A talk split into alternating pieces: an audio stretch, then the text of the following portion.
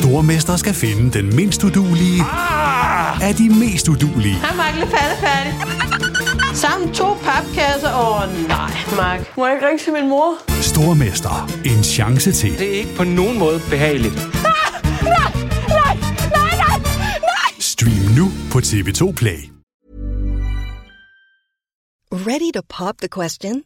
The jewelers at Blue Nile dot com have got sparkle down to a science with beautiful lab-grown diamonds worthy of your most brilliant moments. Their lab-grown diamonds are independently graded and guaranteed identical to natural diamonds, and they're ready to ship to your door. Go to Blue Nile dot com and use promo code LISTEN to get fifty dollars off your purchase of five hundred dollars or more. That's code LISTEN at Blue Nile dot com for fifty dollars off. Blue Nile dot com, code LISTEN. Ever catch yourself eating the same flavorless dinner three days in a row? Dreaming of something better? Well, HelloFresh is your guilt-free dream come true, baby. It's me, Keke Palmer. Let's wake up those taste buds with hot, juicy pecan-crusted chicken or garlic butter shrimp scampi. Mm. Hello Fresh. Stop dreaming of all the delicious possibilities and dig in at hello fresh dot com. Let's get this dinner party started. Hey there, it's Michelle Norris. I'm host of a podcast called Your Mama's Kitchen. When I travel, I'm usually looking for a way to find a taste of home when I'm not at home. And one of the things I love to do when I am at home is entertain. And Airbnb allows me to do that. When I was in California recently, I rented a house that had a great kitchen. And when we were sitting around the table, we're all thinking, we're in someone else's house. Someone could be in all of our homes as well. If you have a home, but you're not always at home, you have an Airbnb. Your home might be worth more than you think. Find out how much at airbnb.com slash host. Du lytter til N B A-podcasten fra T V to Sport. Det er et svært skud for sejren. Åh, nej, nej, nej, nej! Game winner! Det er jo derfor, altså, det er jo derfor man, man skal... Er du her endnu? Uh. Vi er kommet til N B A-sæsonens sidste duel. Natten til onsdag bliver årets finaleserie skudt i gang, når Phoenix Suns tager imod Milwaukee Bucks i det første opgør af bedst af syv-serien. Der venter en historisk finaleserie, en overraskende duel, de sidste kampe af en mindeværdig sæson. I dagens podcast er fokus naturligvis rettet mod kulminationen på den her sæson, N B A-finalerne to tusind enogtyve.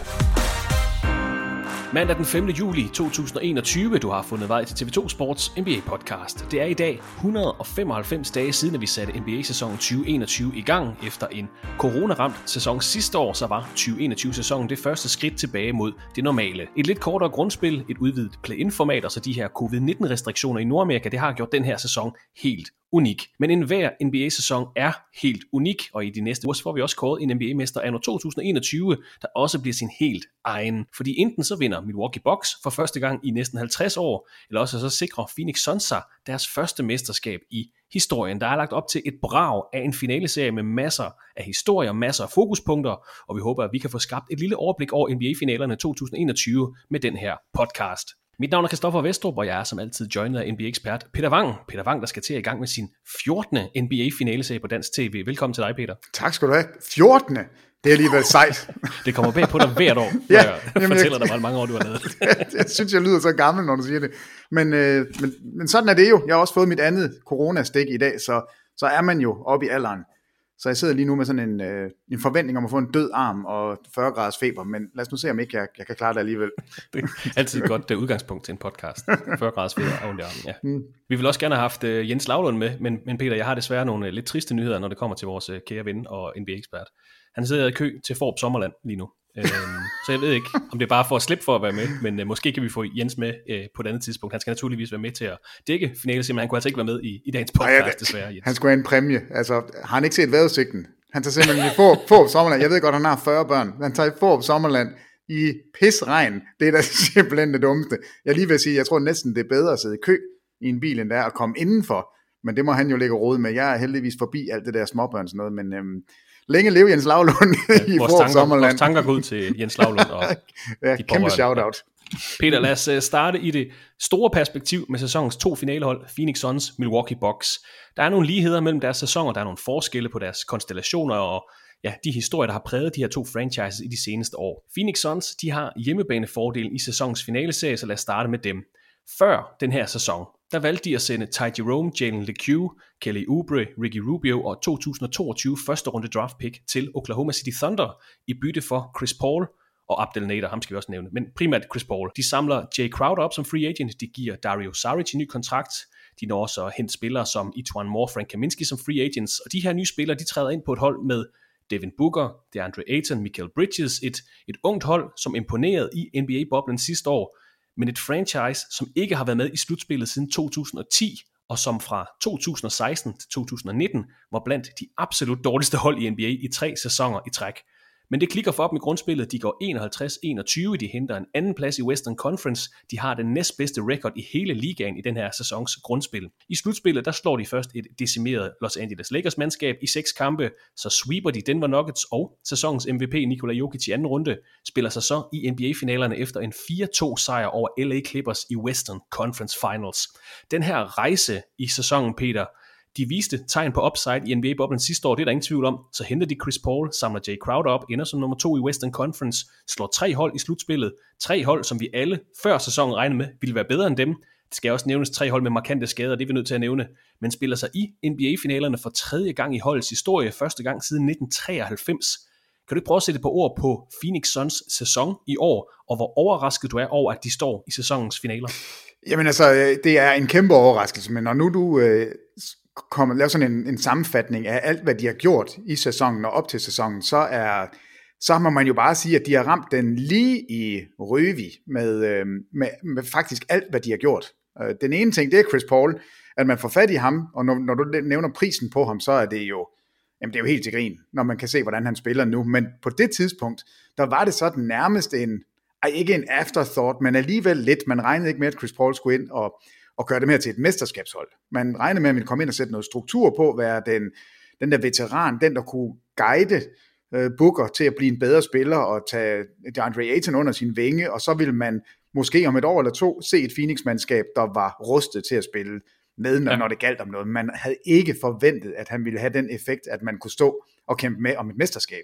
Så, så den har de ramt, at de samler Jay Crowder op, er jo en genistreg, og Jay Crowder er bare en spiller, der altså han passer bare godt ind alle steder, hvis der er der struktur omkring ham. Fordi han er ikke en bærende spiller. Han er ikke den, der skal have bolden. Han er ikke den, der, der kræver ret meget. Men du får altid solidt forsvar. En streaky trepointsskytte, men ikke en skytte, der er bange for noget. Og så har han en masse, altså en masse erfaring. Han er jo, han er virkelig, altså han er jo den eneste spiller på holdet, og i hele serien, der har været i finalen før. Den mest erfarne han, finalspiller i årets finale. Ja, det, det, det, det er helt vildt. Den tager vi lige lidt senere. Men altså, det, det, det er godt set, at man samler ham op også.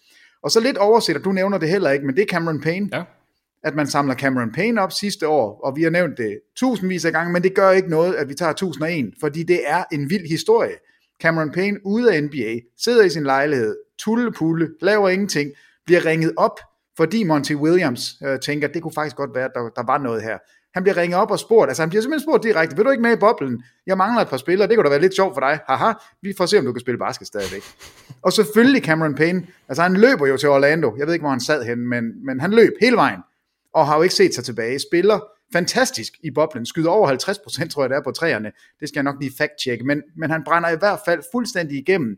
De går otte nul i boblen, og det er jo den helt store positive historie. Devin Booker, der ligger på gulvet efter at have haft en game-winner, og Det, det eneste triste, det er, at de ikke engang kommer indenfor i slutspillet, selvom ja. de vinder alle deres kampe. Ja.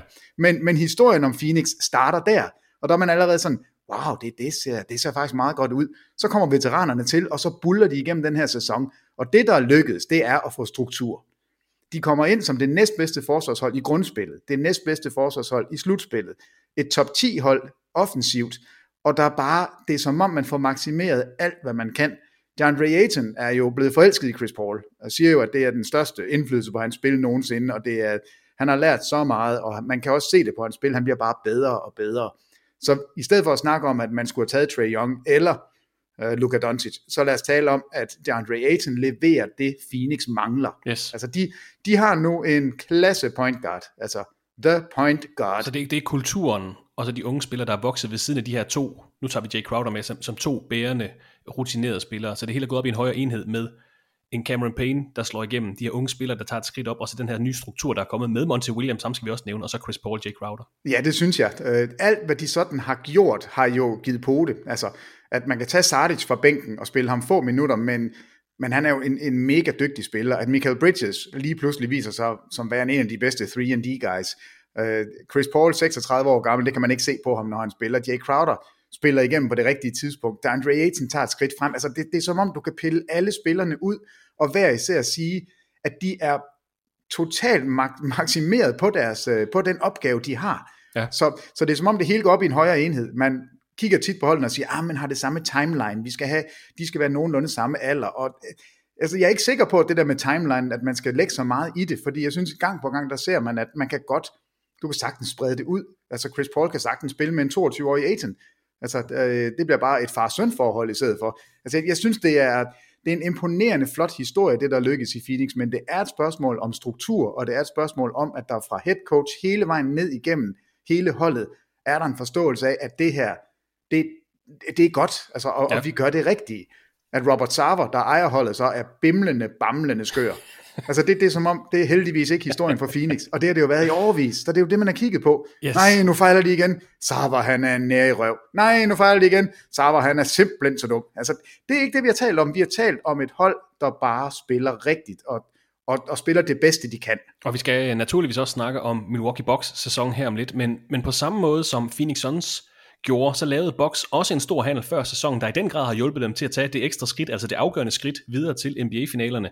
Naturligvis, da de trader for Jrue Holiday i New Orleans, men de her store, nogle gange lidt risikable handler, Peter, de har vist sig at bære frugt, fordi vi så det for to år siden med Toronto Raptors, der reelt set kun traded for en sæson af Kawhi Leonard. Det gjorde de også på det tidspunkt, han havde kun et år tilbage. Men hvis du har et mesterskabsvindue, så er en sæson nok, fordi Raptors, de vandt jo franchises første mesterskab. Både Bucks og Suns indgik de her store handler før sæsonen, der har vist sig at være det hele værd. Og jeg nævner det egentlig bare som en, en reminder til os alle sammen, at man ikke altid skal være så konservativ i sin tankegang med de her trades, fordi Chris Paul har fuldstændig ændret udsigterne for Suns, og Holiday har vist sig at være den nødvendige upgrade for Milwaukee Bucks. Ja, altså det er, det er fuldstændig rigtigt, og det siger også alt om, at man, hvis på det her niveau, der er du nødt til at være, altså du skal have top-level kvalitet, og så skal du også have nogle, øh, nogle spillere omkring, som kan levere. Altså ja. Du behøver ikke at have to gigantiske superstjerner, altså der er kun lige Brooklyn Nets, der har tre af de her, eller i hvert fald to superstjerner, og en rigtig god øh, tredje mand. Men ellers så de andre hold, de har jo en superstjerne, og så noget til, lige på nær Lakers, som dem, dem kan vi også godt vende på et tidspunkt. Du, du skal have noget af det bedste på toppen, og så skal du have noget bredt omkring, og det er jo det, der er lykkedes for Milwaukee. De, de, et eller andet sted har de jo haft to år til at finde ud af, hvad er det, vi ikke kan? Altså, vi kan smadre alle de andre i grundspillet, og det gjorde de, altså ikke i den her sæson, men de to år før. Det var, ja. det var Bledsoe, der var garden, og, og han er god nok i grundspillet, sammen med Antetokounmpo og sammen med Middleton, altså der er det hold formidabelt godt, altså virkelig, virkelig stærkt. Så tror jeg, at man tog en, en helt alvorlig beslutning i denne sæson om at sige, jamen, vi kan se, vi kommer til kort i slutspillet, vi kan ikke vinde der, hvor vi skal, vi har tabt til Miami, det er noget skralder, vi kan godt se, hvorfor. Øh, Antetokounmpo er fantastisk, men der er nogle ting, han ikke er så god til, det skal vi have hjulpet ham en lille smule med. Det er egentlig ikke så meget Antetokounmpo, der skal lave sit spil om, det er mere spillerne omkring ham. Hvad kan vi få? Vi kan få Jrue Holiday. Tusind draft picks skal vi give for ham, ja, men det er det værd, fordi hvis vi får ham, så kan vi vinde mesterskabet, fordi det er en upgrade i begge ender af banen over Bledsoe. Og det har vist sig at være rigtigt. De har så ikke været lige så gode i grundspillet, men det er, tror jeg, er fuldt overlagt. Man har i stedet for haft fokus på, vi skal sørge for, at vores hold er klar til at spille i slutspillet. Vi skal sørge for, at vi nu kan bytte på screeninger. Man kan tage sig til hovedet over det to, to sæsoner og finde ud af. Men, men det har de så lært i år, og de har tabt kampe på det. De har stået og tabt flere kampe end forventet, hvis det var, man Man gik efter at vinde grundspillet. Det var ikke deres plan. Deres plan var at stå lige præcis her nu med et hold, der var klar til at spille mod alle forskellige slags hold i slutspillet, og være klar til at kunne bytte på screeninger. Fordi det skal man kunne, og det kan Milwaukee nu. Så, så på, de har også lavet deres egen lille tweaks i løbet af sæsonen, og, og det helt store, det var selvfølgelig at få Jrue Holiday til, og det har jo vist sig at være det helt rigtige. Og, og du har ret. Altså det er, hvis, hvis man gerne vil vinde mesterskabet, så er det det her værd. Kawhi Leonard, det var det værd.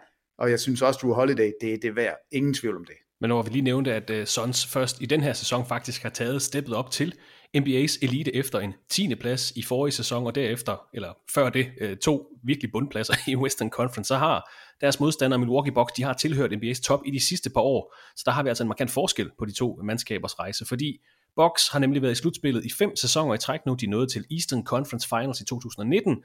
Som Peter har nævnt, de havde den bedste record i hele N B A i både atten nitten og nitten tyve grundspillet. Og de var også blandt mesterskabsspejlerne op til den her sæson. Men før sæsonen, der skulle der altså ændringer til efter det her smertefulde anden runde exit til Miami Heat. Lidt pinlige nederlag, kan vi godt kalde det, i sidste års slutspil. De indgår det her four-team trade, hvor Bucks sender Eric Bledsoe, to første runde draft picks og to pick swaps til New Orleans. De sender også George Hill til Oklahoma City Thunder, R J Hampton til Denver Nuggets, og så modtager de Jrue Holiday. De modtager også Sam Merrill, men det er Jrue Holiday, der er kernen i den her handel, de indgår. Før sæsonen, der forlænger de kontrakten med Pat Connaughton, de samler Bobby Portis, Bryn Forbes, D J Augustin op som free agents, og Jrue Holiday træder ind på det her øst-tophold, hvor der i forvejen er profiler som Giannis Antetokounmpo, Khris Middleton og Brook Lopez.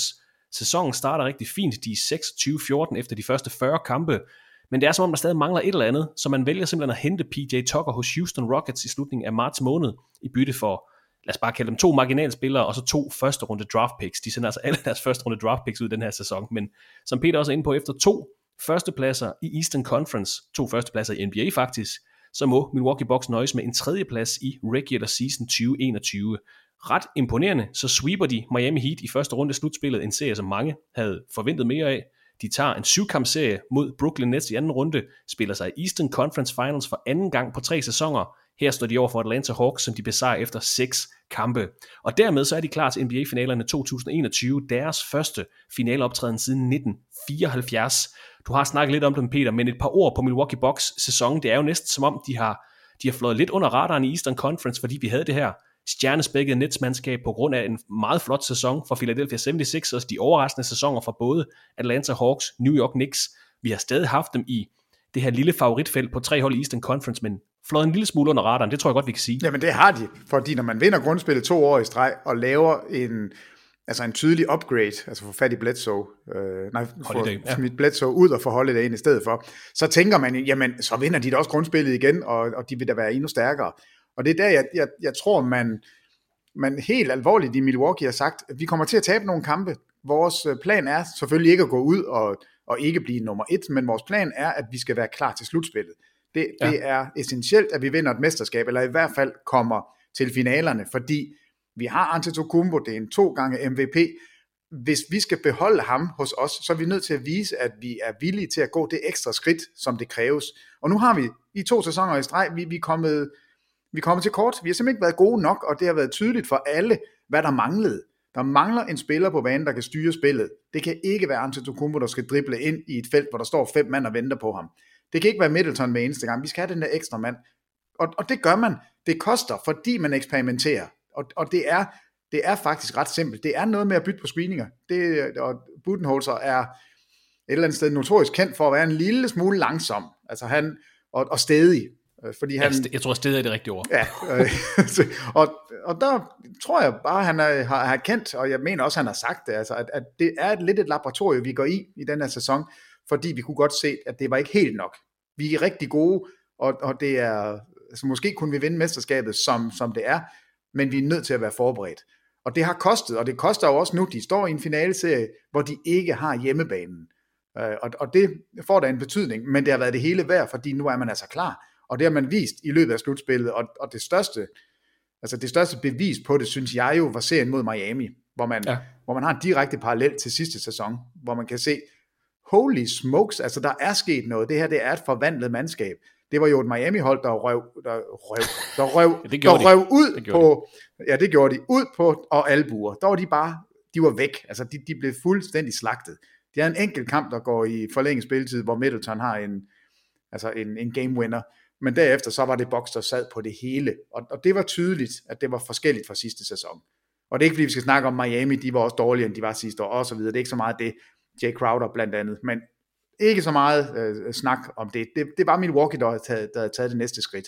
Så, så deres sæson, synes jeg, er mere end godkendt, fordi de lykkedes med det, de skulle lykkes med.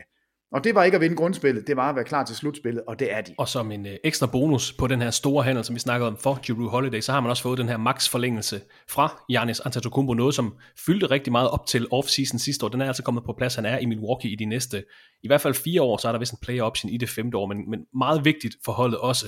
Peter, inden vi dykker ned i N B A-finalerne, den her duel, der venter fra natten til onsdag, vi har kigget kort på de her to holds sæson og opsætning. Hvor, hvor overraskende er den her finaleserie? Altså det er jo trods alt andenpladsen i Western Conference mod tredjepladsen i Eastern Conference, og på, en, på den måde er serien ikke så overraskende, men, men der var vel nok mange, der regnede med, at duellen skulle stå mellem Lakers og Nets, eller Clippers og Nets, seventy-sixers måske. Er, er det her den mest overraskende finale matchup, som du har skulle forholde dig til i de fjorten år, du har dækket det?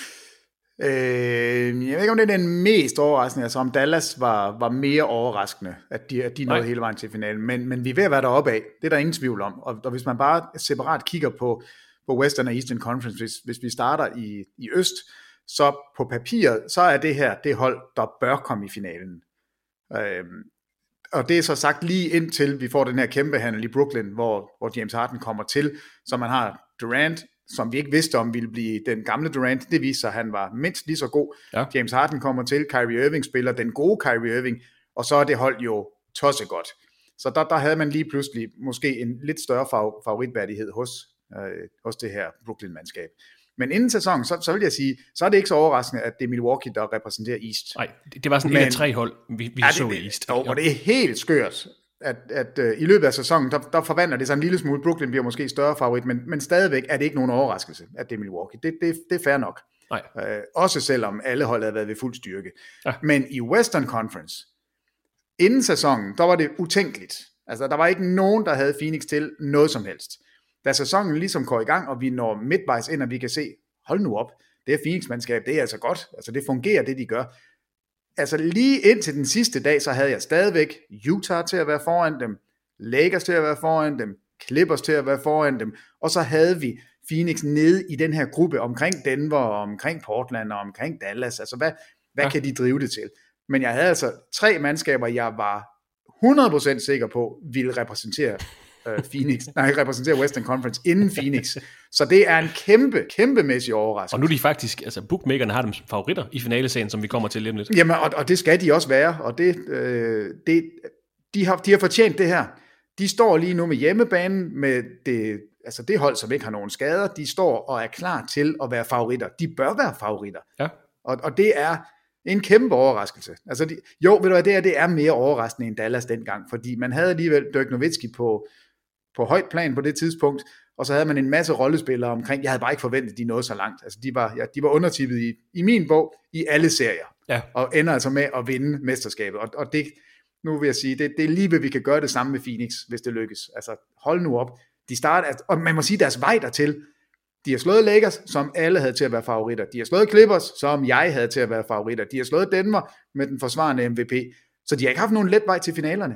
De har gjort præcis det, de skulle.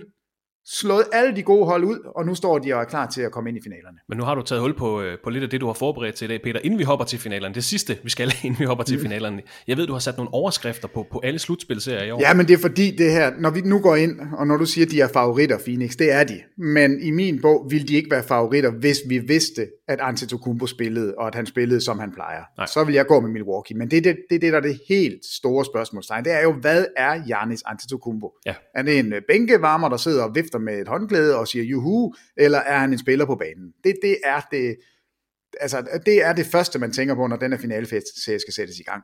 Og det fik mig til at tænke på, jamen, er det egentlig ikke meget fint, at det er sådan? Fordi det er et perfekt billede på, hvordan slutspillet har været. Det er meget sigende i hvert fald, ja. Ja, det er det. Det er det altså. Så jeg startede med at gå ned, jeg gik simpelthen ned og, og kiggede på alle serier, der har været i dette års slutspil, og prøvede at sætte sådan en hurtig skadesoversigt på, bare for at, at se, jamen, er det, er det mig, der tænker, altså, har jeg glemt noget? Okay. Okay, første runde, vi starter som altid, når vi to laver noget, så er det Eastern Conference. Jeg ved ikke hvorfor. Nej. det, der, der går noget kines ind over det. Vi starter altid højre mod venstre, men, men sådan er det. Hawks Knicks, fire et, ingen skader. Fuldstændig vanvittig serie. Der var ikke, der, det var ikke det, der var om, omslagsgivende der, men Hawks, de slår altså New York Knicks i en fire fem matchup, ingen skader. Men så kommer vi med balladen. Nets, Celtics. Ja. Der har vi ikke nogen Brown i, i øh, hos Celtics. Vi har kun tre kampe fra Kemba Walker, så det, er, det giver sig selv. Den serie, den ender fire et til Nets. Skader gør det. Så kommer vi til Bucks Heat. Der har vi DiVincenzo, han spiller kun tre kampe. Det blev ikke nævnt så meget, men det er faktisk en starter, der har været ude lige siden. Season ending injury. Ja. Øh, der mister Milwaukee altså en spiller. Heldigvis for Milwaukee, så var de bare så stærke, at det var fuldstændig ligegyldigt. Sixers, Wizards, der spiller Embiid kun fire af kampene. I kamp fire, der ryger han ud med, med sin skade. Øh, det er den, som Wizards, de vinder. Sixers, de er stærke nok til at lukke den i fem. Øh, men Embiid er jo her. Der, der ved vi ikke, hvor, hvor slemt er det. Men det, det er snakken fra den serie, det er, at nu er Embiid skadet. I anden runde i Western Conference, Bucks Nets, ingen James Harden, nej, ingen Kyrie Irving, og fire kampe med en halv James Harden. Det var også omdrejningspunktet. Den vinder Milwaukee så i syv, en fuldstændig afsindig serie, men, men det er jo skaderne, vi kigger på. Hawks, Sixers, fire tre, Danny Green herude, og han er ude resten af sæsonen, han spiller kun tre kampe. Embiid løber rundt på et ben, og så ved jeg ikke, hvad der skete med Ben Simmons, det er ikke en skade, men, men igen, en øh, starter, der ryger ud, og yes. Embiid, som er skadet, og den vinder Hawks. Så når vi til øh, Conference Finals, der har vi jo Bucks mod Hawks, fire to, og der er snakken jo ikke så meget om, at Bucks de vinder, men det er, at Trae Young går ud med en skade, og Antetokounmpo går ud med en skade, den ene kommer tilbage, man er jo ikke helt, og, og Giannis er jo stadigvæk ikke tilbage.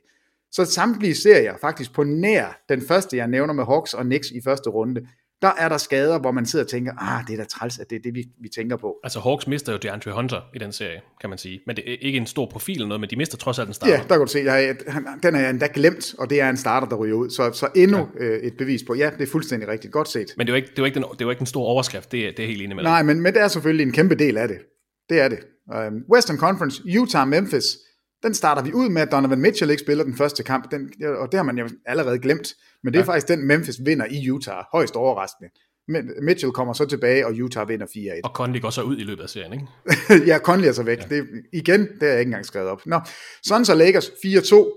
Anthony Davis bliver skadet i kamp fire, der spiller han kun fire, eller nitten minutter.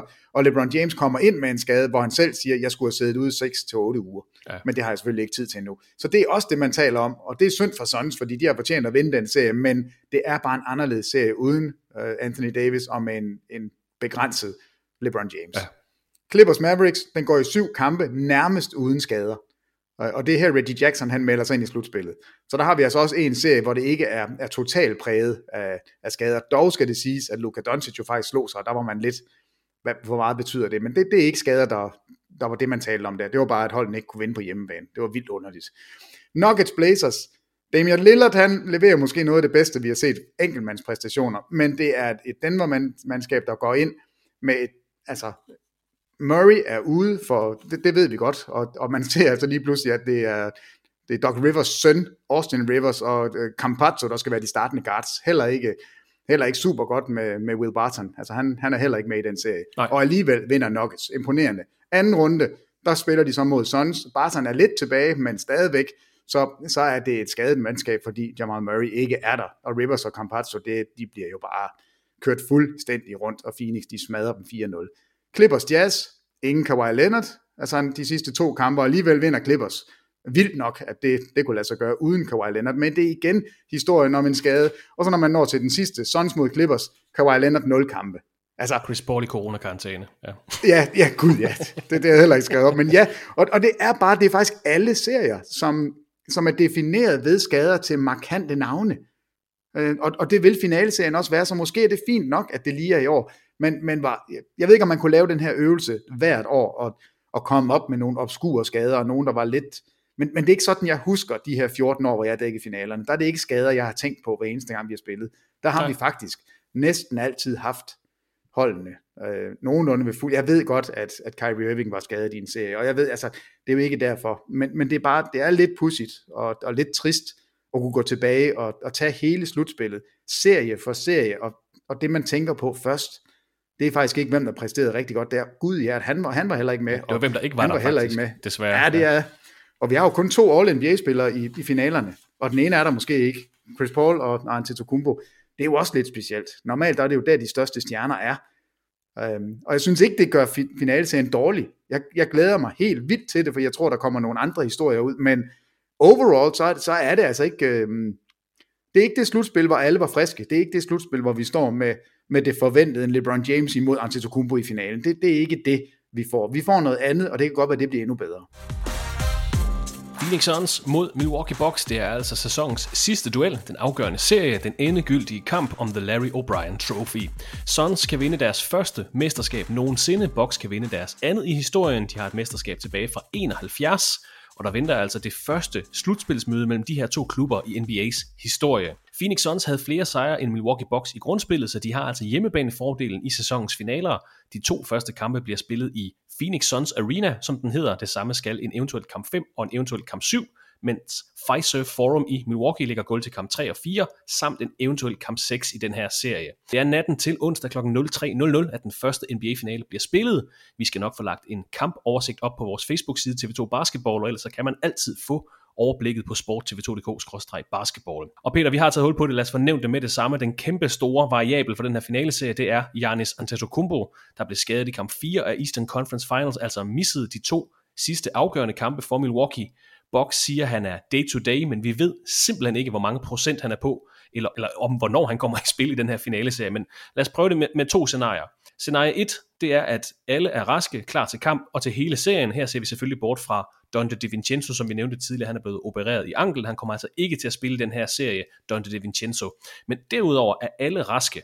I det scenarie, hvem er favorit i serien, og hvad bliver det for nogle finaler så? Jamen, så tror jeg, at, at Milwaukee er, er favoritter. Så tror jeg, at de til sidst vil sætte deres øh, fysiske overlegenhed, at, det, at de vil sætte Phoenix til vægs. Altså, okay. jeg, jeg tror simpelthen, at de vil være for store og for stærke. De vil rebounde for godt. De vil være for fysisk intimiderende. Um, og, og der tænker jeg, at de vil snuppe den her serie i seks kampe. Man vil stjæle en i Phoenix og komme hjem og lukke den her på hjemmebane. Så det, det er det første scenarie. Det er egentlig, altså det, det er sådan, jeg, jeg vil se okay. den her. Så lad os tage scenarie to med det samme. Det er, at Giannis Antetokounmpo er på halvfjerds til firs procent. Måske han misser kamp et, men er med i resten af serien på de her halvfjerds til firs procent. Hvor meget ændrer det så udsigterne for serien? Altså, han vil have, han vil have fået seks dages pause fra sin skade i kamp fire. Jamen, han, han kommer med i slut. Jeg er slet ikke i tvivl om, vi kommer til at se ham i finaleserien. Så scenarie to er nok det mest øh, realistiske så, eller hvad? Ja, det er det, fordi han kommer ikke til at være hundrede procent. Altså, det er ligegyldigt, hvordan og hvorledes vi, vi vender og drejer det her, så vil vi ikke se Antetokounmpo spille hundrede procent. Okay. Altså, det, det kan ikke lade sig gøre med det knæ. Det, er, det siger doktor Vestrup og doktor Wang. Altså, det, sådan er det. Og det er fair nok. Altså, der er mange spillere, der har, der har småskader. Og jeg tror heldigvis, at den her kan... kan komme til at gå ind i sådan kategorien øh, dinged op. Altså, jeg, jeg tror, han kommer til, at, at det gør ondt, men, men han bliver ikke sådan helt ødelagt af det. Så han kommer tilbage, og derfor tror jeg, at den her serie går i syv. Og derfor vil jeg ikke... Ej, skal jeg sige, hvem jeg tror vinder? Men jeg tror simpelthen, vi får syv kampe, og, og vi ender med en episk kamp syv, hvor Antetokounmpo og Chris Paul kan gå head-to-head, og det, jeg glæder mig... Jeg glæder mig vildt meget til det, fordi jeg, jeg, det er det, der kommer til at ske. Okay. Det bliver syv kampe, og vi kommer ud i, i det sidste. Så bare overskriftsmæssigt, altså hvis Giannis er hundrede procent, hvis det her boksmandskab er hundrede procent raske, så vil de være øh, favoritter, måske tres fyrre ja, i den her serie. Nu hvor han højst sandsynligt kun er halvfjerds til firs procent, lad os give ham det, så bliver det en meget mere lige serie, det er det, du siger, men, men, men, men Milwaukee vil være favoritter, på trods, altså at de har udbane. De har ikke en udbanefordel, det har de selvfølgelig ikke, men Felix Suns har hjemmebanefordelen, og egentlig har haft et bedre grundspil. Ja, altså det, så har jeg sådan en, en fuldstændig halvtreds halvtreds-serie. Øh, okay. Jeg vil være rystet, hvis den her serie, den ikke går langt, altså seks eller syv kampe. Det, det, jeg kan simpelthen ikke forestille mig det. Det bør den gøre. Øh, jeg synes ikke, selv hvis Antetokounmpo ikke spiller overhovedet. Ja, hvis vi tager ham helt ud, scenarie tre, han ja, slet ikke med. Han slet ikke spiller, så mener jeg stadigvæk, at Milwaukee er virkelig et, et svært mandskab at slå ud, og de, det bliver ikke nemt for Phoenix det her. Altså de er stadigvæk, altså Bobby Portis, Crazy Eyes kommer ind og, og spiller jo, han spiller jo godt, og er ikke bange for noget som helst. Du har Brook Lopez, du har, altså de, jeg ved ikke hvem der har den bedste spiller i serien, det kan vi også diskutere, er det Chris Paul der er den bedste spiller, er det Devin Booker der er den bedste spiller, er det faktisk Khris Middleton, er det Jrue Holiday, de, de fire matcher i, i hvert fald hinanden rigtig godt. Altså der, der synes jeg godt man kan sige, jamen, Jeg, jeg ved ikke, hvilke to jeg helst vil have, men hvis vi tager dem ud af ligningen, hvem er så de bedste spillere derefter? Så, så bliver det altså rollespillerne. Hvor skal vi placere Brook Lopez? Altså, hvor, hvor god er han? Er det Michael Bridges, der lige pludselig stepper op? Men det er måske en meget sjov øvelse, det her, Peter, nu du lige selv tager hul på det. Hvis vi nu siger, at alle er klar, eller lad os sige, scenario to, Giannis han er på firs procent, han kan måske komme op på halvfems procent den her serie. Før serien, det er jo altid sket at kigge på, hvem er på papiret de bedste spillere, og hvem leverer sig egentlig bedst. For det er ikke altid det hænger helt sammen, men på papiret, hvordan vil du rangere spillerne i den her serie? Jamen altså, Antetokounmpo synes jeg er den bedste. Ja. Han får, han får en førsteplads, Og hvis ikke jeg må give guldmedaljer og sølvmedaljer og dele dem, og det, det må, det må man jo ikke sådan, sådan en leg her, så er, den jo ikke, så er det ikke så nemt. Så vil jeg sige, så er det nok Chris Paul, der, der får andenpladsen. Ja. Og så er jeg i tvivl, om, om jeg synes, det er, om det er Devin Booker, øh, efter hvad vi har set i slutspillet. Jeg synes, han har været meget svingende. Jeg synes, han har været rigtig god til tider, og så andre gange, der, der er han ikke så god. Og det samme kan jeg sige om Middleton, og det samme kan jeg faktisk også sige om Jrue Holiday. Men lad os bare gå all in og så sige, jamen okay, det er Booker. Vi, mm. vi siger, at Booker er den tredje bedste. Og så har vi jo en klar nummer fire og en nummer fem i henholdsvis. Men hvordan du vil rangere dem, det er heller ikke. Det er faktisk også lidt i tvivl om. Holiday Middleton. og Middleton, ja. Ja, Middleton eller Holiday. Det, det er de to næste på den der rangstige. Men det betyder jo altså bare, at i top fem, der har jeg i hvert fald hundrede procent sikkert tre Milwaukee Bucks-spillere. Og kun to Phoenix Suns-spillere. Så, så det er for mig ret simpelt. Jeg, jeg synes, der er mere talent hos Milwaukee i toppen. Phoenix er et noget bredere mandskab, og, og det kan være det, der bliver udslagsgivende. Ja. Og det er derfor, det, det faktisk har stor betydning, om Antetokounmpo han kommer med. Også selvom han kun spiller femogtres procent eller halvfjerds procent, eller han spiller hundrede procent, men bare i færre minutter. Altså, de minutter, han kan levere, det gør, at, at Milwaukee bliver et bredere mandskab, og det er de brug for. Fordi vi så i, altså når han ikke er der, og vi har, vi har set i, den her, i det her slutspil, at det er begrænset, hvad der kommer fra bænken. Ja. Du får ikke elleve point igen fra Jeff Teague. Altså, jeg, jeg synes ikke, han har været god. Højst sandsynligt. Han leverede, nej, altså, han leverede i kamp seks. Der, der, var, der, var han, der var han god. Der spillede han godt, men det, det er han ikke over en hel serie. Øh, ja, ja, det er Bryn Forbes. Rammer du seks træer i dag, eller skyder du helt forbi? Ja. Det er Pat Connaughton. Altså, altid energispil, men det er jo ikke en stabil spiller, du kan sætte ind og sige, giv mig tyve point og ti rebounds, og så, uh, så sætter vi flueben ved det. Og jeg har det faktisk på samme måde med Bobby Portis. Uh, ham er jeg også en lille smule usikker på. Men jeg har faktisk noteret det, Peter. Der er vist ingen tvivl om, at, at Suns bænk er lidt dybere. Altså deres primære tre bænkspillere, Cameron Payne, Cameron Johnson, Dario Saric. Derudover har de Torrey Craig, Etuan Moore, Frank Kaminski. Uh, og de første tre for bænken hos Bucks er så, som du nævner, Bobby Portis, Pat Connaughton, Bryn Forbes, og derefter der bliver det altså en lille, lille smule iffy med, med Jeff Teague og Thanasis Antetokounmpo. Uh, så, så der er fordelen hos Suns, må vi sige. Det kan godt være, at de har de fem, at, at de fem bedste spillere i serien har Milwaukee Bucks en lille fordel. Derefter så kan man jo så sige, hvem er bedst? Er det Brook Lopez, eller er det Jay Crowder, eller er det, hvad hedder han, DeAndre Ayton? Men bænkmæssigt, der Jamen synes det, jeg, Suns har en fordel. Det synes jeg er åbenlyst. Altså, det er en klart bedre bænk.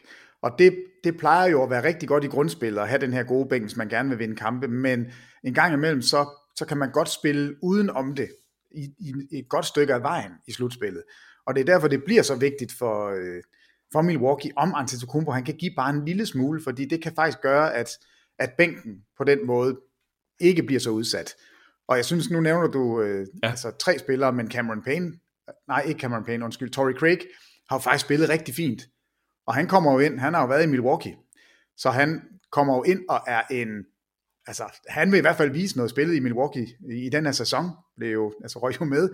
Han er den eneste, der er sikker på at vinde en ring i år. Ja, det, det er faktisk mega sjovt, men altså har atten kampe på Milwaukee i år, og hans energiniveau må jo være fuldstændig off the charge, altså han, han må jo virkelig vide, jeg skal vise det her hold, hvad tænker de på, at de ikke vil bruge mig, prøv at se hvad jeg kan, og jeg synes faktisk, han har spillet godt i de få kampe, vi to har lavet sammen.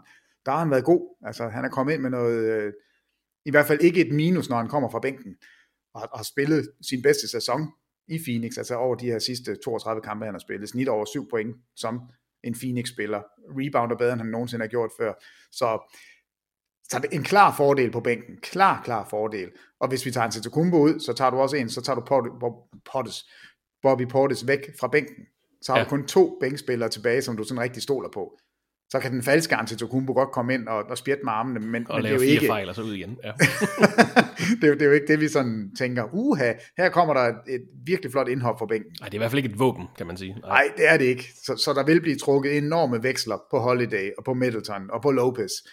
Og, og det, er en, det er en af de matchups, der bliver altså virkelig interessante endnu en gang, på grund af, hvad, hvad betyder det så for bænken? Altså, hvad med Lopez? Han er jo en gammel center. Han er... arketype.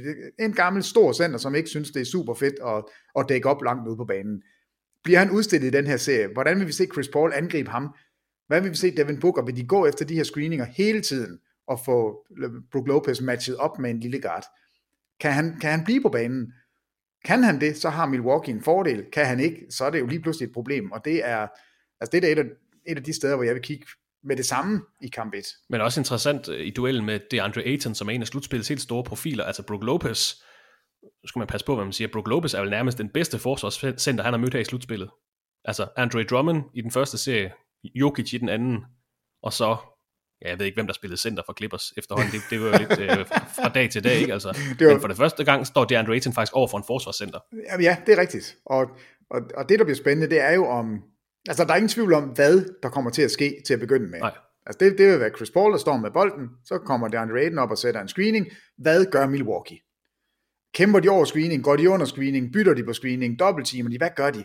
Hvis de gør det, som de fleste plejer at starte ud med, det er at bytte på screeningen, så har vi altså Booker. Nej, så har vi altså Chris Paul til at stå sammen med Brook Lopez. Og Brook Lopez er gigantisk, kæmpestor, har lange arme, kan, kan godt give noget afstand til Chris Paul.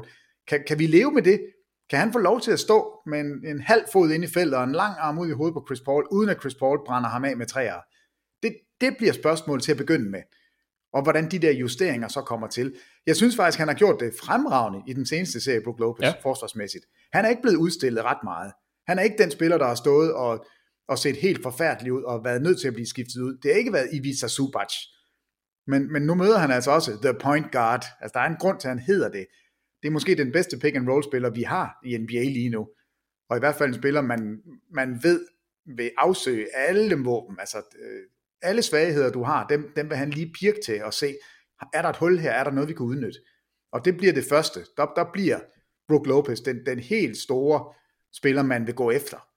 Altså, det, det, det er i hvert fald det, jeg forudser. Ja. Det, det må være det, man, man vil teste. Og hvordan det kommer til at udspille sig, det kommer til at få kæmpe betydning for, hvor mange minutter kan Brook Lopez spille. Fordi der er ingen tvivl om, de var også problemer med Lopez i den anden ende. Store læs, altså. Han er... DeAndre Ayton, han får ikke lov til bare at, at være stor og stærk. Her der møder han altså en man's man, ja. øh, som ikke er bange for at bruge sin store krop. Altså det, det, bliver, det bliver interessant. Og jeg tror, altså reboundmæssigt, der har Milwaukee været gode hele sæsonen. De har været gode i slutspillet. Og de skal, altså de skal smadre Phoenix fysisk. Altså lidt det samme, som vi gik og sagde, de skulle mod Atlanta. Det samme skal de gøre mod, mod det Phoenix-mandskab. For det, det, er, det er sådan nogle bitte pjevs. Det er DeAndre Ayton og de små drenge. Og det, hvis du har Antetokounmpo, Bobby Portis, Brook Lopez, det, der skal du ind og sætte noget fysisk pres. P J Tucker, vi har set ham, han løber rundt og bruger al sin energi på at dække op, og så fiser han ind og prøver at, at angrebsrebounde eller slå boldene ud. Så det er mega spændende. Altså, det bliver så sjovt at se, hvad der kommer til at ske. Altså, men, men det første, det bliver Brook Lopez mod Devin Booker og mod Chris Paul. Hvordan håndterer han det? Suns og Bucks mødte hinanden to gange i sæsonens grundspil. Phoenix Suns vandt begge kampe, og begge kampe blev afgjort med blot et point. et hundrede femogtyve til et hundrede fireogtyve tilbage i starten af februar, og så et hundrede otteogtyve til et hundrede syvogtyve efter overtid i midten af april måned. Lige for at gøre Giannis Antetokounmpo færdig. Han snittede altså fyrre point over de to kampe, så når vi kalder ham en stor variabel, så er det altså ikke helt forkert. Det er en fyrre points variabel. Det er, ja, det må man sige. Det er treogtredive procent af deres point i de her to kampe. Det er slutspillets to bedste forsvar, der mødes i N B A-finalerne. Begge var også i top ti i defensive efficiency i grundspillet, så det kan godt blive sådan lidt en, en slugfest, den her finaleserie. Milwaukees angreb er til gengæld faldet noget af på den her i slutspillet. Er, er du nervøs i det perspektiv, altså for Milwaukees, eller på Milwaukees vegne offensivt? Ja, det er der lidt, fordi noget af det, der har overrasket mig, det er, at man kommer blæsende ud i slutspillet og spiller så flot i serien mod Miami. Og, og efter den serie, der, der sad jeg med sådan en fornemmelse af, holy shit, de har fået det til at fungere. De ved, hvad det er, de vil. Og nu ser vi, altså vi ser det bare rullet ud for øjnene af os, hvordan de fysisk fuldstændig dominerer et hold, der sidste år dominerede dem. Ja. Altså det, det, det var tydeligt. Og så har de siden da, har de bare været op og ned, og det er en stor rollercoaster ride at, at se et Milwaukee-hold. Man ved simpelthen ikke, hvad man skal forvente, og vi to havde fornøjelsen, jeg ved i hvert fald, vi, vi dækkede to kampe, hvor den ene havde et Milwaukee-hold, der kom ud til kampstart, altså, som om de spillede med tre mand på banen, og havde fået ja, covid-vaccine samme dag. Jamen, det, det var da frygteligt. De, de lavede ingenting, og energien var helt fuldstændig væk. Og så kommer de ud i kampen efter, og smadrer igennem fra start, og er helt anderledes på toppen af, hvad de gerne vil lave. Ja. Så jeg er dybt forvirret omkring Milwaukee. De seneste to serier har ikke givet mig noget svar på noget som helst. Nej, og der er også et, et par ting, der springer i øjnene, når man kigger på Suns og Bucks skudprocenter her i slutspillet. Hvis vi kigger på straffekast som hold, Suns skyder seksogfirs komma to procent, Bucks skyder enoghalvfjerds komma tre procent, cirka samme antal forsøg blandt de hold per kamp. I forhold til grundspillet, der er straffekastprocenten steget hos Phoenix Suns, og den er faldet hos Milwaukee. tre-pointsprocenten som hold i slutspillet. Phoenix Suns skyder syvogtredive komma tre, Bucks skyder enogtredive komma en. I grundspillet der skyder Suns syvogtredive komma otte, og Bucks skyder otteogtredive komma ni, og Bucks var faktisk nummer fem i hele N B A som hold bag tre-pointslinjen, otteogtredive komma ni procent. I forhold til slutspillet, der kan vi så sige, Suns, de er faldet med et halvt procent. Det er forventeligt med det her øgede forsvarspres, bedre modstandere. Bucks er faldet med næsten otte procent. Hvis Bucks ikke rammer deres straffekast, hvilket de ikke gør her i slutspillet, og hvis ikke de rammer deres træer, altså nu siger du, du kan slet ikke forestille dig, at det bliver en kort serie, altså de to aspekter, plus Giannis på firs procent, så bliver det altså ikke en ret lang serie. Øh, nej, ikke, ikke hvis ikke det udligner sig, fordi jeg vil jo vende den rundt og sige, Milwaukee, tænk sig engang i finalen nu her, I er skudt som øh, en pose nødder. Kan man også sige, og, ja. Og, og der vil de jo så sige, ja, og, og det ved du jo godt som, som basketkommentator, en gang imellem, så har man den bare ikke. Vi har været i en slump, nu vender tre serier. Så, slump, så det kan jo ja. være, øh, ja, øh, så, så skal det jo i hvert fald vende nu, hvis de skal nå at rette op på det.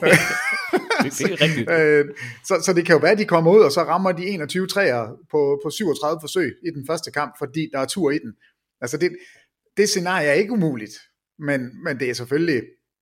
Hvis man kigger på statistikkerne for slutspillet, så er det ikke så sandsynligt sådan, men, men jeg har det lidt, jeg, jeg tror på, at Milwaukee er et bedre mandskab, end, end når vi har set det, men det er også bare fordi deres bundniveau, det er nok det, det er måske lige præcis det, når jeg tænker efter, så er det, at deres bundniveau har været ufatteligt lavt, ja. Og det, det er ikke en god recept for et mesterskabshold, der skal dit bundniveau, det skal være stabilt, og det skal helst være sådan rimelig højt, og så skal og du have... Sun, Suns bundniveau er rimelig højt. Det er jo det, det er, det. Det, er det Suns, de spiller jo, altså... Der er ikke stor afvigelse mellem deres dårligste og bedste. De ligger og nuller rundt som derinde imellem og er bare konstant gode. Men når vi så ser Milwaukee, de kan være fuldstændig umulige at snakke med. Altså, når, når Middleton scorer treogtyve point i en, i en quarter, han scorer tyve point i en quarter, så kan man ikke forstå det, når man så ser, at han har scoret seks point i halvlejen inden, og at han har smidt fem bolde væk. Altså, det, det er som nat og dag, og det har det været for holdet, det har det været for de individuelle spillere. Og også Antetokounmpo, han havde med ham også været svingende, så har han to airballs på straffekast, og så skyder han otte træer i en kamp, hvilket er helt absurd, uden at ramme nogen af dem selvfølgelig. Og, og det, altså ej, men det glæder jeg mig også til. Altså det, det gør bare, at det er en fascinerende serie, fordi Milwaukee er sådan en fascinerende historie. For, ja. for de kan være, altså deres topniveau er, jamen det, det er på toppen af N B A, altså fordi så regner træerne i, de poster op, de kommer til ringen, de, de scorer, altså det, det er umuligt. Ja, lukker helt ned for de andre. Ja, og så i forsvarsenden, ja. Så møder du bare en fysisk modstand, som er uoverkommelig. Så det er det, altså det, det, det, det er et spørgsmål om, ja, hvilket niveau de får, men jeg synes bare, at deres spænd har været så meget bredere, så meget større, og det er ikke kun godt, fordi det, det er faktisk meget at gøre med, at deres bundniveau har været ufatteligt lavt, at de kan falde helt fra hinanden og se forvirret ud. Og den forvirring sporer jeg ikke hos Phoenix. Og hver eneste gang, der er sådan en snært af det, så ser vi Monty Williams lige gå ind til Chris Paul, giver med en lille kys på kinden og sige, tag os lige hjem, eller i det mindste, få spillet til at blive stabilt igen. Ja. Og så lykkes det faktisk som regel. Og det, det er... Det lærer lidt sjovt. Det er en meget god uh, segue, Peter, fordi som vi snakkede om tidligere, Milwaukee Bucks, de har været i slutspillet fem sæsoner i træk. De er tidligere, tidligere nået langt i slutspillet, men har altså ingen erfaring fra finalerne. Flere af de her Phoenix Suns-spillere har aldrig spillet med i slutspillet før. Det er ikke fordi, man kan se det på spillere som Devin Booker, DeAndre Ayton, Michael Bridges. De har Chris Paul, mange sæsoner med lange playoff-runs, som vi nævnte. De har Jay Crowder, den eneste spiller i den her serie, der har været i N B A-finalerne før, var jo med uh, Miami Heat sidste år, hvor han spillede seks kampe. Vi siger altid, at der er forskel på, på grundspil og slutspil, men der er vel også forskel på slutspil og så finaler. Øh, erfaringsmæssigt, jeg ved ikke, om det går lige op. Bucks har noget mere rutine for slutspillet. Mike Budenholzer har været i finalerne mange gange som assistent for San Antonio Spurs. Øh, Monty Williams har faktisk også været med San Antonio Spurs som coaching staff intern, har jeg læst mig til, i to tusind og fem. Men ellers ikke den store erfaring fra hans side. Er det noget, der kommer til at spille ind? Erfaring versus ikke erfaring? Eller er det ikke et issue? Du nævnte selv, at, at, at Phoenix Suns, selvom det er et, et hold, uprøvet hold slutspilsmæssigt, så har de altså Monty Williams, Chris Paul, Jay Crowder, der kan sige, godt, nu retter vi lige ind, og så, så skal det nok gå. Men er det noget, vi skal snakke om erfaring kontra ikke erfaring? Nej, nej, der synes jeg egentlig, de er meget øh, ligestillede. Altså, okay. der, der synes jeg ikke, at man kan sige, at der er et hold, der, er, der virkelig har noget øh, at, at komme efter. Altså hvis man sammenligner lidt med, nu tager du Jay Crowder frem, jo, som var med fra Miami Heat sidste år, og det er der, han har sine seks finalekampe fra.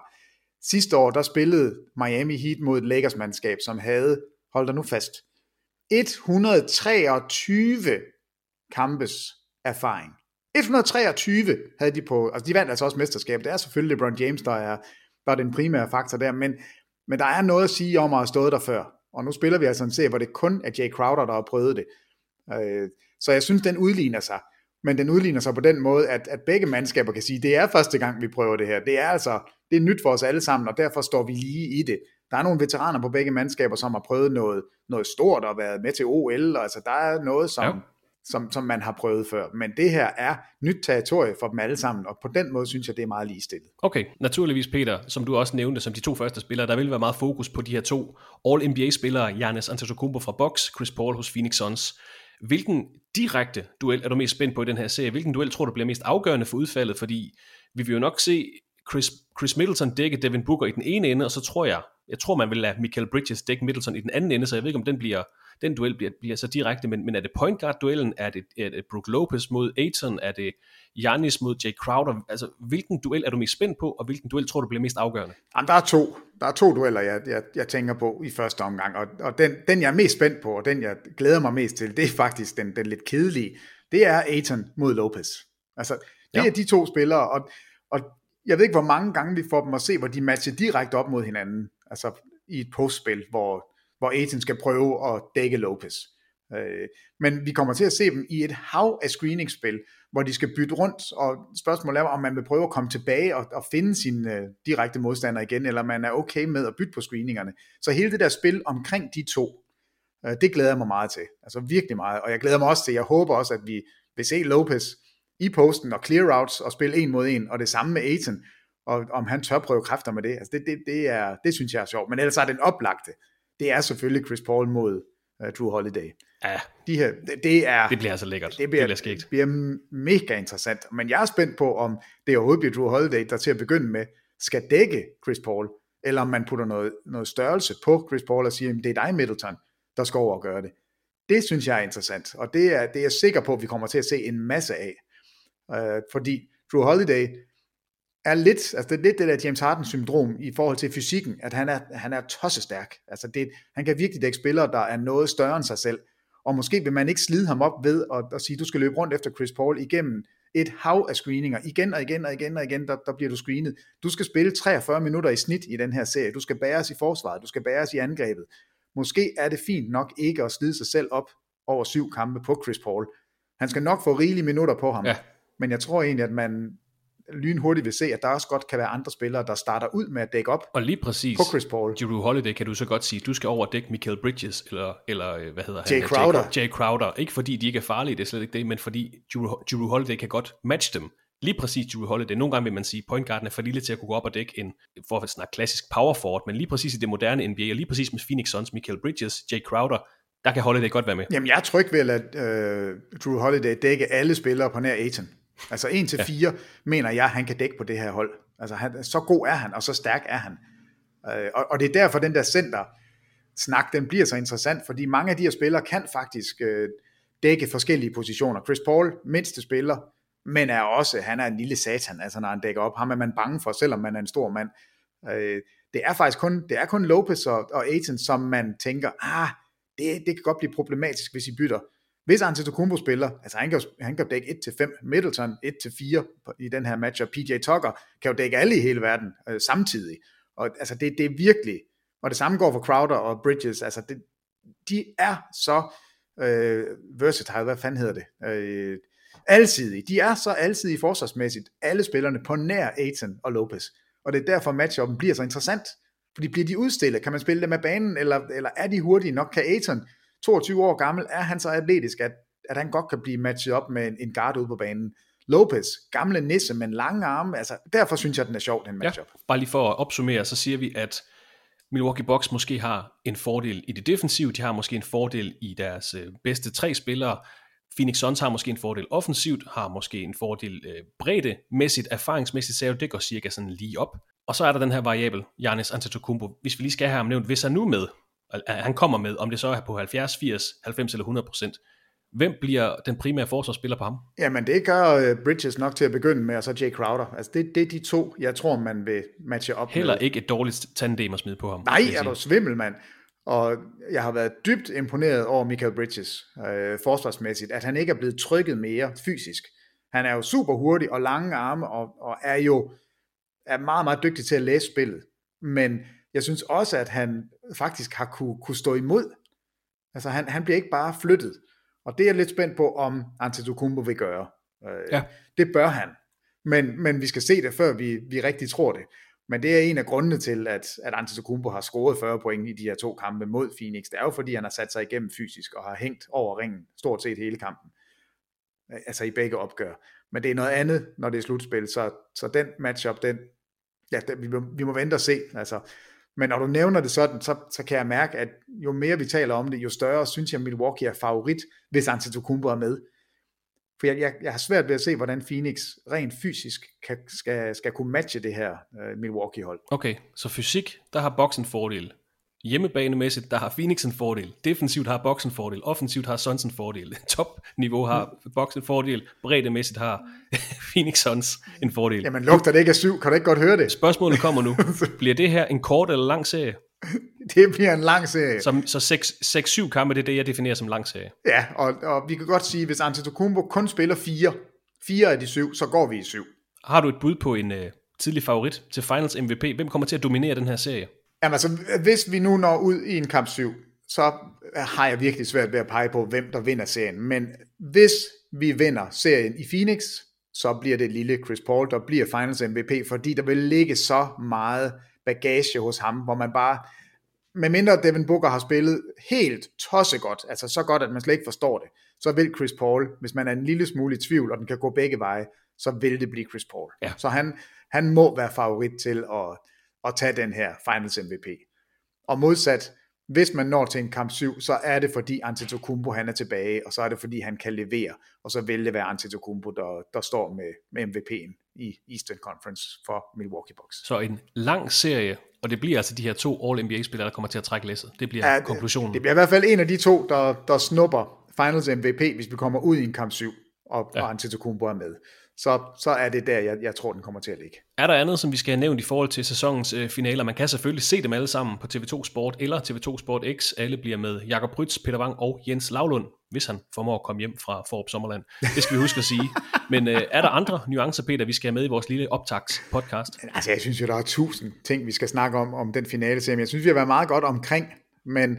Men hvis ikke man sådan er normal fan, øh, og, og ikke har set så mange kampe, så skal man gå ind bare for at nyde, at man kan have en point guard på, på en komma firs, der løber rundt og styrer hele spillet, og så har du kæmpe store spillere på, på to meter og tretten, som, som skyder træer. Altså, den her finaleserie er, synes jeg, et rigtig godt billede på, hvordan N B A ser ud i dag. Ja. Altså, det er ikke den der klassiske, der skal være en lille en, der kan drible, en lidt større en, der kan skyde, så skal være en, en lidt større en, der kan dække op og skyde lidt, og så skal være en stor mand, der kan skubbe, og så skal være en kæmpestor center, der bare er kæmpestor og ikke kan gå ud af feltet. Altså det findes ikke mere. Her der får du altså hold med super alsidige spillere, der kan bytte på screeninger, der kan spille inside, outside, skyde træer, altså det hele er repræsenteret her. Så jeg synes, det er sådan et flot billede på, hvad, hvad N B A er nu, hvad basketball er nu. At det er, og samtidig har du spændet mellem de helt små spillere og de helt store spillere. Så, så vi er ikke ude i, i to hold af, af ens spillere, hvor de alle sammen er to meter og gør det samme. Her der har du faktisk, du har de store og de små, men alsidigheden er der. Så det, det vil jeg i hvert fald nyde. Og historien er naturligvis det her med, kommer Giannis tilbage? Kan Milwaukee Bucks vinde deres andet mesterskab? Kan Phoenix Suns vinde deres første? Det er Chris Pauls første finalekamp. Vi har en tidligere Vejle-træner i finalerne. Andre store overskrifter, Peter, her på falderæbet? Øh, ja, ja, ja. Altså, jeg har da mange ting, jeg skal have sagt, inden vi slutter. Fordi, øhm, altså jeg, jeg, jeg er jo flyttet, Christoffer. Siden i torsdags. Hvis det, hvis det er der, vi er. Ja, men, men jeg er, det, må, det, det er lidt, det er måske ikke helt okay at flytte derhen, hvor jeg er flyttet hen. Okay, så du er blevet besætter simpelthen. Ja, det kan man godt sige. Jeg er hundrede år gammel, og jeg er død. Og det, det er måske ikke helt fair. Men jeg skal nok, uh, bear with me, jeg skal nok fortælle dig, hvordan jeg er endt der. Men jeg er faktisk hundrede år gammel lige nu. Øhm, okay. Ja, og hvis du kan gætte det, så er du god, men... Nu skal du bare høre her. Prøv lige at høre her, Christoffer. Øhm, jeg kiggede på, på de her finale-serier, og hvor, hvor mange har spillet, og så videre. Og, og vi har altså Jay Crowder, der har spillet seks kampe. Vi har to gange tidligere i N B A's historie haft en finale-serie, hvor ingen af holdene har haft spillere, der har prøvet det før. Den ene, det var seventy-sixers mod Blazers i nitten syvoghalvfjerds. Der var faktisk ikke nogen, der havde prøvet at spille finale før. Så har vi en oplagt en, og det giver sig selv, nitten syvogfyrre, den første finale. Det er klart, der er ikke nogen, der har været der. Der var ikke nogen. Nej, så har du så Milwaukee Bucks mod Suns i år. Der er en spiller, der har prøvet at spille finalen, og så har du øh, i nitten enoghalvfjerds, hvor Bucks også var med, der var der syv spillere, der havde været i en finale før. Så det her, det er faktisk det er den fjerde laveste repræsentant for, for finaleserierne i antal af spillere, der har prøvet det før. Okay. Og så kiggede jeg jo på den der syvogfyrre-sæson. Altså, hvem i alverden var det? Det var Chicago, Chicago Stags mod Philadelphia Warriors. Joe Folks. Og det, det er sjovt, du siger det. Det er der, jeg er flyttet ind, Kristoffer. Jeg er flyttet ind. Nå, så gættede jeg det. Du gættede du. Hold, ej, hvor er du sej. Jumping Joe. Jeg er flyttet ind i Jumping Joe. Joe Folks. hundrede år gammel, hvis han havde levet i dag. Desværre, han blev faktisk kun fireoghalvtreds år gammel. Men altså, jeg er en komma seksoghalvfems og vejer seksogfirs kilo. Jeg har jo været en gigant dengang. Altså, fuldstændig vildt. Han spillede for Murray State. Det samme som Damian Lillard. Er det ikke også sjovt? Ah. Det synes jeg faktisk er, er ret skægt. Men, altså, der bor jeg lige nu, og det er jo fedt at være hundrede år og prøve, hvordan det er. Men det er også fordi, vi to sad og kiggede på obskure statistikker, sidst vi to var sammen, og, og faldt over en statistik, som jeg synes var super, super sjov. Fordi Joe Folks var faktisk topscorer i ligaen i den sæson. Ja. Altså, han var den mest scorende spiller, og han skød af whooping tredive komma fem procent. tredive komma fem procent som topscorer. Og så sad vi og kiggede på, jamen, hvem har egentlig skudt mange gange uden at ramme? Og der dukker Joe Folks altså op. Han yeah. har rekorden for flest afslutninger i en kamp, eller flest missede afslutninger i en kamp. Han skød femoghalvtreds gange og ramte tretten af sine skud. Det vil sige, at han altså missede toogfyrre skud i den samme kamp. toogfyrre skud brændt. men, men så stod der som sådan en sidenote, at, at han var rimelig god til at tage de der off nights. Du får lige fem kampstatistikker her.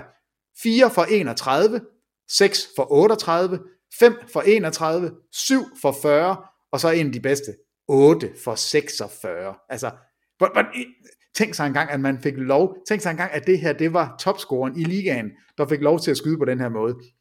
Men lige for at tage den endnu længere, for jeg kunne også godt være flyttet ind i en, øh, hjem til Max. Max Saslovski. Ja. Saslovski, han spillede på, på vinderholdet for Philadelphia Warriors, og han var topscorer i ligaen året efter.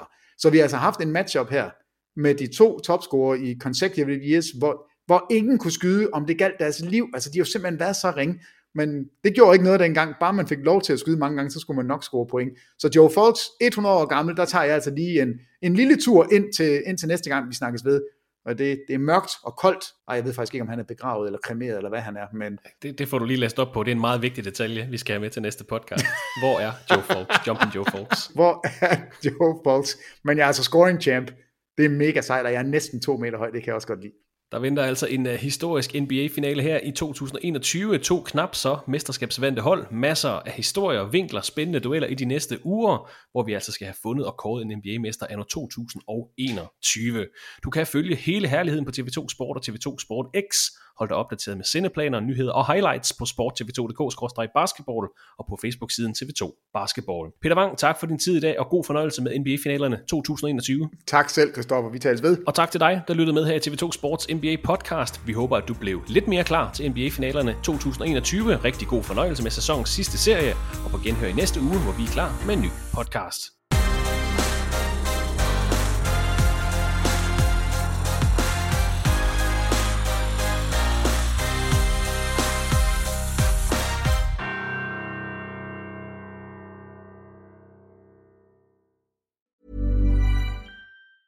Hey, it's Danny Pellegrino from Everything Iconic. Ready to upgrade your style game without blowing your budget? Check out Quince. They've got all the good stuff, shirts and polos, activewear and fine leather goods, all at fifty to eighty percent less than other high-end brands. And the best part? They're all about safe, ethical and responsible manufacturing. Get that luxury vibe without the luxury price tag. Hit up quince.com slash upgrade for free shipping and three sixty-five day returns on your next order. That's quince.com slash upgrade. Hold up. What was that? Boring. No flavor. That was as bad as those leftovers you ate all week. Keke Palmer here. And it's time to say hello to something fresh and guilt-free. HelloFresh. Jazz up dinner with pecan-crusted chicken or garlic butter shrimp scampi. Now that's music to my mouth. HelloFresh. Let's get this dinner party started. Discover all the delicious possibilities at hello fresh dot com. When it comes to your finances, you think you've done it all. You've saved, you've researched, and you've invested all that you can. Now it's time to take those investments to the next level by using the brand behind every great investor, Yahoo Finance. As America's number one finance destination, Yahoo Finance has everything you need, whether you're a seasoned trader or just dipping your toes into the market. Join the millions of investors who trust Yahoo Finance to guide them on their financial journey. For comprehensive financial news and analysis, visit yahoo finance dot com, the number one financial destination, yahoo finance dot com.